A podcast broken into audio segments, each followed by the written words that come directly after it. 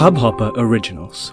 To start your podcast for free, log on to studio.hubhopper.com. कहानी सुनोगे चलिए शुरू करते हैं आज की कहानी मगर एक बात तो सुन लीजिए हम बिल्कुल भी बुरा नहीं मानेंगे अगर आप हमारी कहानियों को लाइक और शेयर करेंगे तो चलिए, अब शुरू करते हैं। ये पापा का कोर, और ये किसका? ये भैया का, और ये मम्मा का। जल्दी खाओ जल्दी खाओ, मम्मा। अरे, जल्दी करो। शांति देख, टीकू की बस आ गई होगी। ये ले इसका लंच बॉक्स ओके बाय बेटा। See in the evening bye अरे मिली फिनिश कर लेना बेटा खाना। लो, अब गिरा भी दिया। मिली कितनी बार कहा बेटा तुझे? खाते समय नहीं गिराते हैं। तभी फ़ोन की घंटी बजी। ज़रूर प्रभात होंगे। हेलो? हाँ सब ठीक है। अब पहुँच गए आप। हाँ हाँ हाँ हम्म टूर कब खत्म होगा आपका? हम्म हाँ हम्म, नहीं बस वही रोज रोज मिली के कहानी का ड्रामा। हाँ चीकू चला गया। थैंक गॉड शांति आज काम पे आई है। ए मिली पापा से बात करनी है? पापा से बात करनी है पहले खाना खाना चाहना अच्छा सुनो। लगता है मम्मी का फ़ोन आ रहा है। हम्म मायके का नहीं, तुम्हारी मम्मी का। और देखो जरा टूर कब खत्म होगा बताना ओके बाय मैंने फ़ोन कट कर दिया। मिली के गिराए हुए दूध रोटी को साफ़ करने लगी। आज फिर ऑफ़िस को देर हो जाएगी। मैं सोच रही थी। फ़ोन की घंटी फिर बजी। ओह, मैं तो भूल ही गई थी। प्रभात की माँ का फ़ोन था। मैंने फ़ोन उठाया। "न- नमस्ते नमस्ते मम्मी जी। वो मैं भूल भूल ही गई अरे, कोई बात नहीं बेटा। फ़ोन नहीं उठाया तो समझ गए कि तू बिज़ी होगी। अच्छा सुन, प्रभात के पापा की कॉन्फ्रेंस है कल कोलकाता में, एक हफ़्ते के लिए। आज की ट्रेन है शाम की। उन्होंने कहा है तुझे बता देने के लिए। ठीक है? मम्मी ने कहा। जी मम्मी, ठीक है। ड्राइवर को बोल देती हूँ, वो चला जाएगा कल सुबह मैंने कहा। अरे, ना ना बेटा, वो खुद घर पहुँच जाएँगे। गाड़ी वाड़ी भेजने की ज़रूरत नहीं है। तू तो जानती है इनको। मेरे हाथ पाँव फूलने लगे थे। तभी शांति टीकू को स्कूल की बस में छोड़ के वापस चली आई थी। मैंने मिली को उसकी गोद में दिया और मम्मी से कहा, ठीक है मम्मी जी, मैं भागती हूँ ऑफ़िस बड़ी देर हो गई है। जी जी, नमस्ते मम्मी जी। फ़ोन कट करने के बाद मैंने जल्दी जल्दी अपना लंच पैक किया और तैयार होने लगी। मैं तैयार कम हो रही थी, बड़बड़ा ज़्यादा रही थी। कुछ भी कर लो, कैसे भी कर लो, कितना भी कर लो, कभी ऑफ़िस टाइम पे नहीं पहुँच पाती। हर दिन का ये ड्रामा हो चुका है। हम्म। तैयार होते होते, यूँ ही बड़बड़ाते बड़बड़ाते पौने नौ हो गए। नीचे झांका तो मिथुन दा गाड़ी लिए तैयार खड़े थे। फटाफट मिली को पप्पी दी और शांति को ताकीद घर पे ध्यान रखने की और दौड़ती हुई लिफ्ट तक पहुँची। बटन दबाया। बटन दोबारा दबाया। ये सेकंड फ्लोर वाले ना इडियट इडियट कभी लिफ्ट का दरवाज़ा बंद नहीं करेंगे। अरे, दिक्कत तो हम जैसे आठवें फ्लोर वालों को होती है ना। अरे, लिफ्ट का दरवाज़ा तो बंद करो। मैंने चिल्ला के कहा, इस उम्मीद में कि कोई दरवाज़ा बंद कर देगा। दो मिनटों के इंतज़ार के बाद किसी ने लिफ्ट के दरवाजे को बंद किया और लिफ्ट ऊपर आई। आठ छप्पन तो यही हो चुके थे। हील की चप्पल पे टक टक दौड़ती जल्दी से कार तक पहुँची और ड्राइवर को कहा, मिठुंदा, आज फिर लेट हो गई। कब तक पहुँचेंगे? मिठुंदा ने आराम से अपने हाथ में पकड़े पेपर को मोड़ते हुए, फिर चश्मे को पॉकेट से निकालते हुए, अपनी नाक पे चढ़ाते हुए, फिर कार में लगी दुर्गा जी की छोटी सी मूर्ति को प्रणाम करते हुए कहा, ट्रैफ़िक हुआ तो पचास मिनट, नहीं हुआ तो बीस मिनट। मैं चुपचाप बैठ गई। मिठुना ने कार आगे बढ़ा दी। ऑफ़िस तो पहुँच ही जाऊँगी, मगर जो बात मुझे ज़्यादा परेशान करती है, वो है मेरी इतनी कोशिशों के बाद मैं कभी भी टाइम मैनेज नहीं कर पाती। जितना ज़्यादा कोशिश करती हूँ, उतनी ज़्यादा टेंशन होती है। तभी मेरी सोच एक झटके से रुक गई। देखा तो हमारी कार बीच चौराहे पे रुकी हुई थी।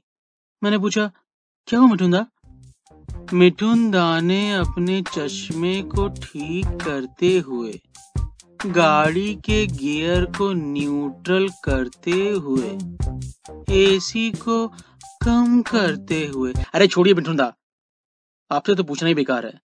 मैंने चिढ़ते हुए कहा।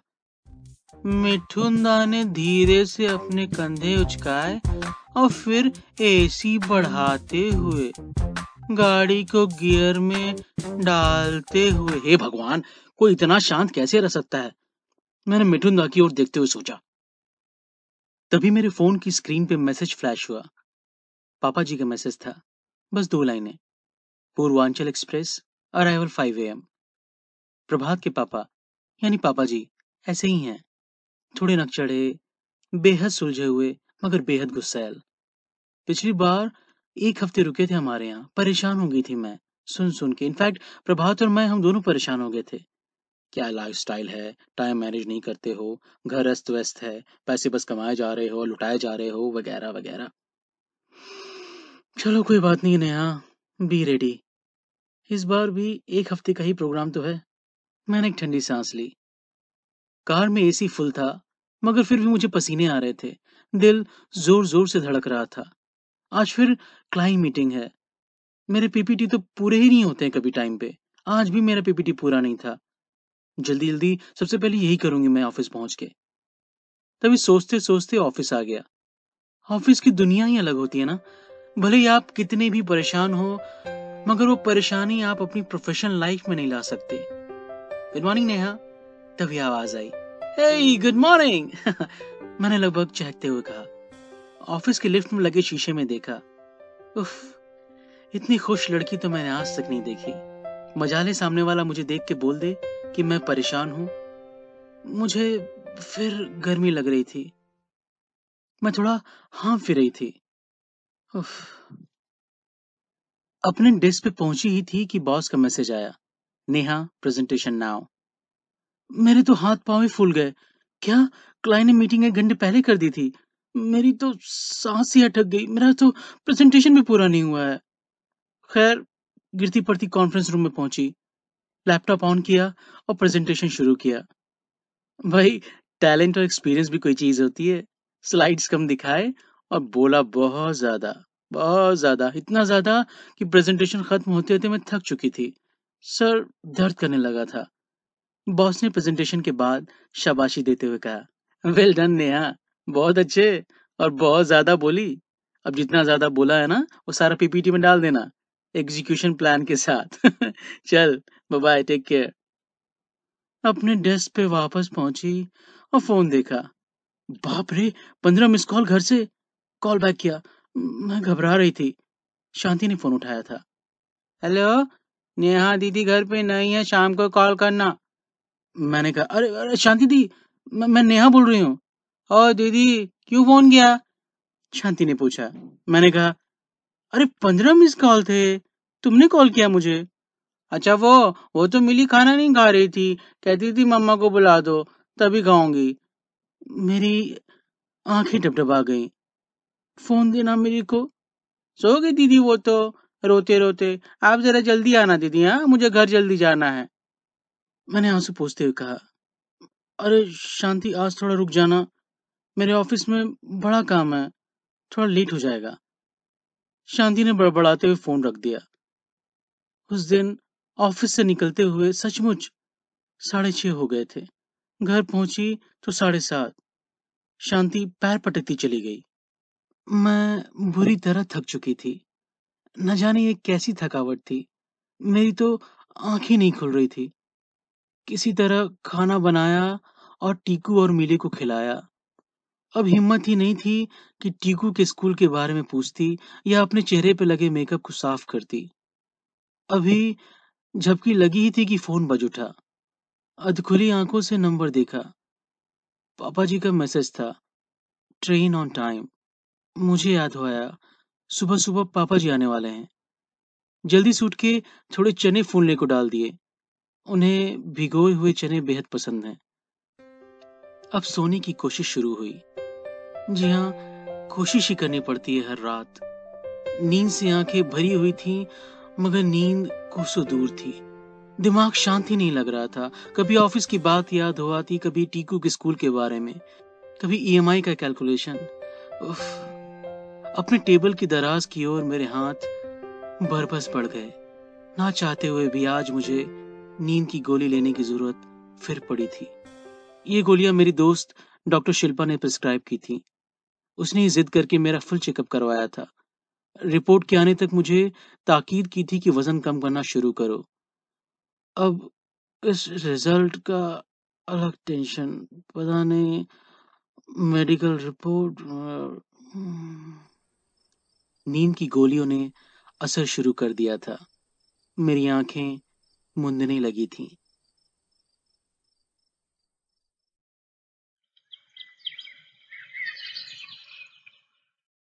अगली सुबह मेरी नींद खुली डोरबेल के रिंग से।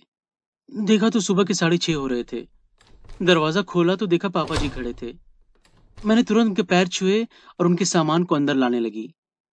रहने दे बेटा, अपना सामान मैं खुद उठा सकता हूँ। तू चाय बना दे। बच्चे कहाँ हैं?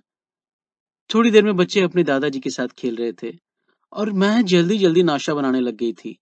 कुछ देर में शांति भी आ गई। टीकू को स्कूल भेजना, शांति को इंस्ट्रक्शंस देना, मिली को खिलाते खिलाते अपने लैपटॉप पे काम भी करना, ये सब होते होते सुबह के फिर पौने नौ हो गए। पापा जी अपने कॉन्फ्रेंस में जाने वाले थे। मैंने कहा, पापा जी, आपको मिठुंदा छोड़ देंगे। आप कहा ले जाइए? पापा जी ने फिर वही दो टूक जवाब दिया, बेटा कार तुम ले जाओ। मैं पहुँच जाऊँगा। मेरी चिंता मत करो। पूरा दिन फिर उसी पिछले दिन की तरह ही गुजरा। करीब तीन बजे शाम को शिल्पा ने फ़ोन किया। वो थोड़े गुस्से में थी। नेहा, तेरी रिपोर्ट्स आ चुकी है। ये क्या हाल बना रखा है? लगभग सारे टेस्ट अपनी मैक्स बाउंड्री को टच कर रहे हैं। बस कम है तो तेरा हीमोग्लोबिन का लेवल। देख, तू अभी भी केयर नहीं करेगी ना तो फिर दवा खाना। मैंने भर्राए गले से कहा, शिल्पा, देखना, कितनी कोशिश करती हूँ, मगर टाइम ही नहीं मिलता। मैं तो बस कर नेहा बस कर तेरे बहाने। पिछली बार भी तूने यही कहा था। मैं चुपचाप सब सुनती रही और अंत में कहा, मिठुंदा को भेज रही हूँ, रिपोर्ट्स दे देना। ख्याल रखूँगी अपना मैं। मैंने फ़ोन कट कर दिया। वापस अपने लैपटॉप में लग गई मैं। उस शाम वापस घर पहुँचते पहुँचते फिर देर हो गई। रास्ते से थोड़े रसगुल्ले ले लिए थे। घर में पहुँची तो देखा पापा जी टीकू और मिली के साथ खेल रहे थे। इधर मिठुंदा पीछे पीछे रसगुल्ले की मटकी लिए कार की चाबी रखने आए। तभी रसगुल्ले की मटकी उनके हाथों से छूट गई। सारे रसगुल्ले ज़मीन पर बिखर गए। मैं शांति को आवाज़ देती किचन में चली गई। अभी किचन में साफ़ करने वाले कपड़े को ढूंढ ही रही थी कि पापा जी गुस्से से भरी आवाज़ सुनाई पड़ी। एक सामान नहीं संभाल सकते। कार कैसे चलाते होगे? कल से आने की ज़रूरत नहीं है तुम्हें? मैं हड़बड़ा के किचन से बाहर आई। मिठुंदा धीरे धीरे घर से बाहर चले गए। मैंने पूछा, पापा जी, बस रसगुल्ले ही तो थे, शांति अभी साफ़ कर देगी? पापा जी ने कहा, तुम लोगों ने इन सब का दिमाग खराब कर रखा है। सब सर पर चढ़ कर नाच रहे हैं। अपना काम खुद करो। अब मैं पापा जी को कैसे समझाती कि कितनी बड़ी प्रॉब्लम हो चुकी है? मेरा हर रोज का ऑफ़िस आना जाना, राशन पानी लाना, बाहर के काम, अब कैसे होंगे? और अब ये शांति भी तो चली गई, उसने खाना भी कुछ नहीं बनाया था। मैंने अपने हाथ में पकड़े सारे सामान को मेज पर रखा और वापस किचन में पहुँची। जिसका डर था वही हुआ। शांति ने रोटी भी नहीं बनाई थी। एक कोने में मैंने देखा ढेर सारी हरी सब्ज़ियाँ रखी थी। समझ गई कि ये सारा सामान पापा जी लेके आए हैं। फटाफट भिंडी की सब्ज़ी, दाल और रोटी बनाई। थोड़े से सलाद तो काटा और हम सबने डिनर किया। आज फिर थक के चूर हो गई थी मैं, मगर फिर सोने की वही दिक्कत। आज फिर दवा की ज़रूरत पड़ी। सुबह क्या बनाऊँगी? अब तो जल्दी उठना पड़ेगा। ऑटो पकड़ने मेन रोड तक जाना होगा और टीकू के स्कूल की ड्रेस प्रेस नहीं की मैंने। नींद की दवाइयों ने अपना असर दिखाना शुरू कर दिया था।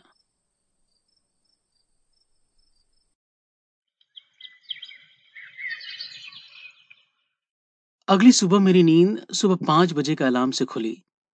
हाथ मुँह धो के फटाफट नाश्ता बनाया। टीकू को तैयार किया और मिली का ब्रेकफास्ट भी साढ़े सात तक हो चुका था। टीकू की बस पौने आठ को आती है। मैंने सोचा, चलो टीकू को बस में छोड़ मैं भी ऑफ़िस के लिए निकल जाऊँगी। अब कार तो बस खड़ी ही रहेगी, जब तक प्रभात वापस नहीं आते। पापा जी अपने चने चबेने खा के अपने कॉन्फ्रेंस के लिए निकल चुके थे। शांति के आते ही मैंने मिली को उसकी गोद में दिया और टीकू के साथ बाहर निकल चली। लिफ्ट का दरवाज़ा, फिर सेकंड फ्लोर वालों ने खुला रख छोड़ा था। टीकू की बस आने ही वाली थी। हम दोनों फटाफट सीढ़ियों से बाहर की ओर लपके। ठीक पौने आठ में हम दोनों बस स्टॉप पे थे। टीकू बहुत खुश था। आज मम्मी के साथ जो आया था स्कूल जाने को, जाते जाते उसने मुझे एक फ्लाइंग किस भी दी। मन को बड़ा संतोष मिला। अब मैंने अपने लैपटॉप बैग को पकड़ा और धीरे धीरे मेन रोड की ओर बढ़ चली। पंद्रह मिनट की वॉक है। पाँच मिनट में ही सांस फूलने लगी। किसी तरह हाफती काफती ऑटो स्टैंड तक पहुँची। ऑटो का वेट करने लगी। सुबह उतनी भीड़ थी, मगर आज कुछ अलग था। सुबह की ठंडी हवा अच्छी लग रही थी। कुछ देर के इंतज़ार के बाद मेरे रूट वाले ऑटो का नंबर आया। तीन सवारियों की जगह में छह लोग बैठे। अगले बीस मिनट में मैं लटकी फटकी दूसरे रूट के ऑटो स्टैंड पे पहुँची। सवा आठ हो चुके थे। पाँच मिनटों में ही मैं अपने दूसरे ऑटो में थी, जो सीधे मेरे ऑफ़िस को जाता था। आठ बज के चालीस मिनट। मैं अपने ऑफ़िस गेट पे उतर रही थी। पसीने से तरबतर। ऑफ़िस की बिल्डिंग की एसी की ठंडी हवा ने राहत दी। आज का दिन फिर वही पिछले दिनों जैसा ही था, मगर वो बेचैनी नहीं थी। शाम के ठीक पाँच बजते ही मैं ऑफ़िस से निकल गई। अगर आज देर करूँगी तो ऑटो और भी देर से मिलेंगे। अरे वाह! आज शाम छह बजते बजते मैं अपने घर जाने वाली गली के सामने थी। खैर, पंद्रह मिनट की वॉक के लिए खुद को तैयार किया।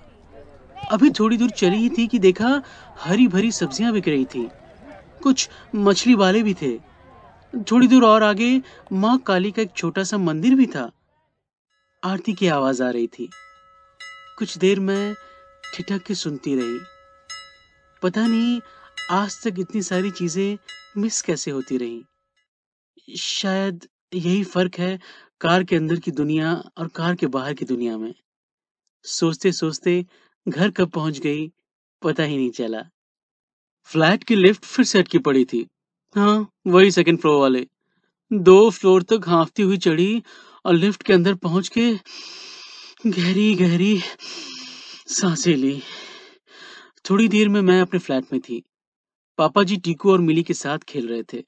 मैंने फटाफट हाथ पाँव धोए और डिनर की तैयारी शुरू की। रात के साढ़े नौ होते होते मैं थक के चूर हो चुकी थी। सोने की तैयारी कर ही रही थी कि तभी प्रभात का फ़ोन आया। पता चला उनका टूर दो दिनों में खत्म हो जाएगा। मैंने उनको बताया कि कैसे अपना ड्राइवर नौकरी छोड़ चुका है और कैसे मैं आज इतने सालों के बाद मेन रोड से ऑटो लेते हुए, फिर दूसरे ऑटो में, फिर सीढ़ियों के साथ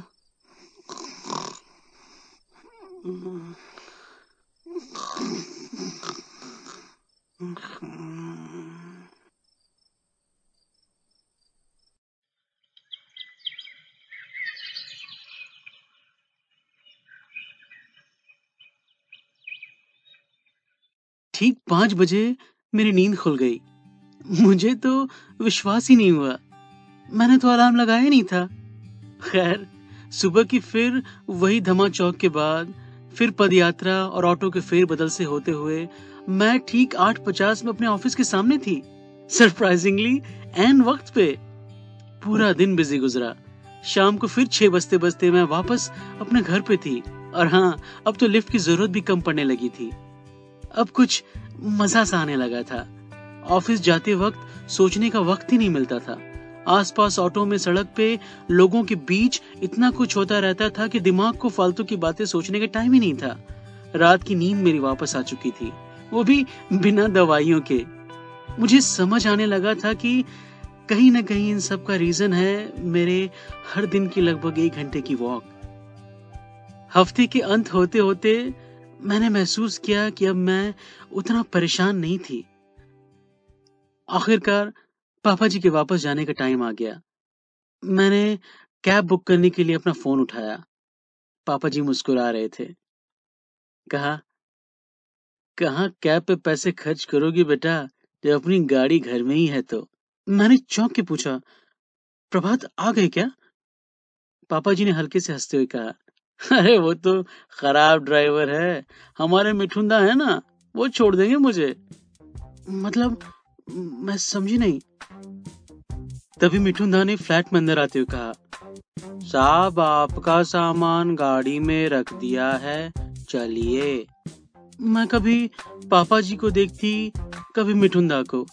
मिठुंदा ने आगे कहा, अरे दीदी, वो बड़ा साहब हमको बोला, फैमिली सब कोलकाता से बाहर जा रहा है और एक हफ़्ता बाद आएगा और बोले कि एक हफ़्ता मत आना।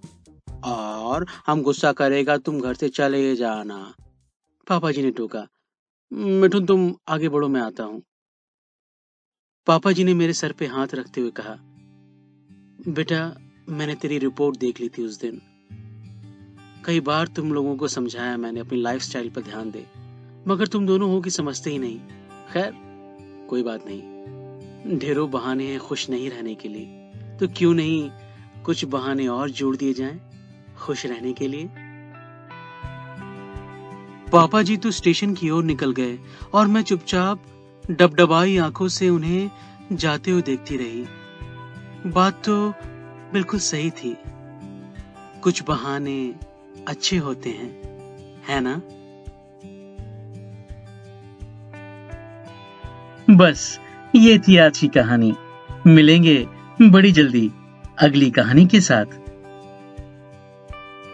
अच्छा सुनिए वो बस लाइक और शेयर मत भूलिएगा ओके